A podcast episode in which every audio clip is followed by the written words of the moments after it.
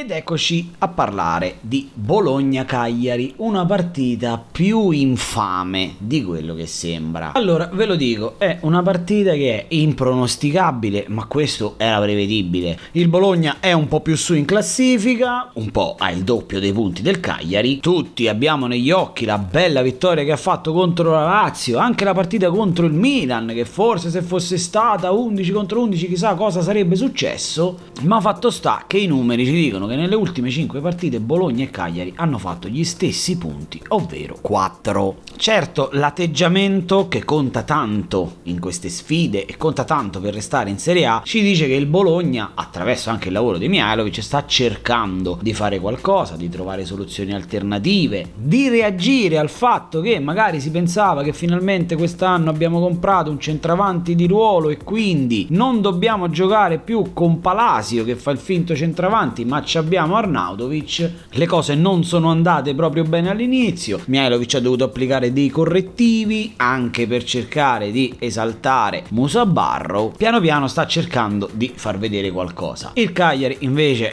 molto monotematico, devo dire, sembra un enorme casello autostradale automatico dove tu metti il biglietto e ti dice inserire tessera, dopo che l'ha inserita ti dice attendere validazione in corso per poi chiudere con un arrivederci sempre trasversalmente a tutti gli automobilisti. Il Cagliari fa più o meno la stessa cosa, si difende a oltranza, cerca di sfruttare il contropiede, la giocata del singolo, tutto sulle spalle del poro Joao Pedro, con questa chicca di Mazzari che ogni volta che passa in televisione sta lamentandosi di qualcosa. Tuttavia, come vi dicevo, è una partita che presenta varie stranezze e bizzarrie ed è la classica partita dove se fai il nome di Luca Ceppitelli, è probabile anche che questo ti possa portare dei bonus. A livello prettamente tattico, il Cagliari non mi sembra attualmente in grado, viste anche le defezioni che ha, di arginare un muso a barro nel momento di forma in cui è, però va anche detto che insomma tutto sommato il Cagliari contro la Roma in vantaggio ci era andato, contro la Sampdoria la partita prima aveva vinto, siccome se fossimo ecco un po' più avanti nel campionato dopo la ventesima, dopo la venticinquesima venticinquesima, io direi la classica partita dove si dividono il punto e ciao, poi si vedrà cosa succederà più avanti. Qui, oltre ad essere un ragionamento senza senso, poi lo sarebbe a prescindere senza senso, però oltre a non trovare nessun fondamento, veramente un punto al Cagliari servirebbe a poco. Il Bologna probabilmente ne avrebbe più utilità, però gioca in casa, quindi credo che le squadre proveranno a vincere. Potrebbe essere una partita che si risolve sugli episodi. Io ho avuto una visione posizione e quindi parto col nome sconsigliato che è il portiere del Bologna, Lucas Skorupski, chiamata che mi si potrebbe ritorcere contro visto che parliamo di un pararigori, però il classico portiere che tu compri come terzo slot dei portieri al fantacalcio dopo averne preso i primi due di un'altra squadra random e che magari tendi a mettere con sufficienza quando si tratta appunto di Bologna-Cagliari, però è una partita che potrebbe regalare regalare qualche sorpresa ai possessori di Skorupski. Concludo invece col calciatore consigliato, il mio oltre a essere un consiglio è un appello a cercare di finirla con i centrocampisti validi che vengono fatti giocare sull'esterno dove rendono inevitabilmente meno e vi faccio il nome di Naitan Nandez. Il calciatore viene da un infortunio, non si sa se recupererà per questa partita che si terrà di lunedì lunedì sera, ma essendo il primo di novembre crediamo nei miracoli, ad ogni modo è un Cagliari che, assente sicuro Caceres, Godin in dubbio, ha bisogno del carattere, della personalità e soprattutto della tecnica di uno dei centrocampisti più interessanti di questa Serie A. Dentro Naitan Nandez.